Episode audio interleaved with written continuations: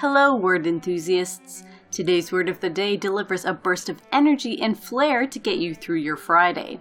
It's Elan, spelled E with an acute accent, L A N. Elan is a noun that means dash, impetuous ardor. It is used to describe things done with great spirit, vigor, brilliance, or style. Here it is describing a performance by Yo Yo Ma in The New Yorker in 2008. He then launched into the gigue of Bach's C major suite, robust, driving music that Ma brought off with his usual precision and elan. Elan is a loanword from French and was originally applied to a military charge or rush. It comes from the Old and Middle French term meaning a rush, from the verb meaning to throw or cast a lance or dart.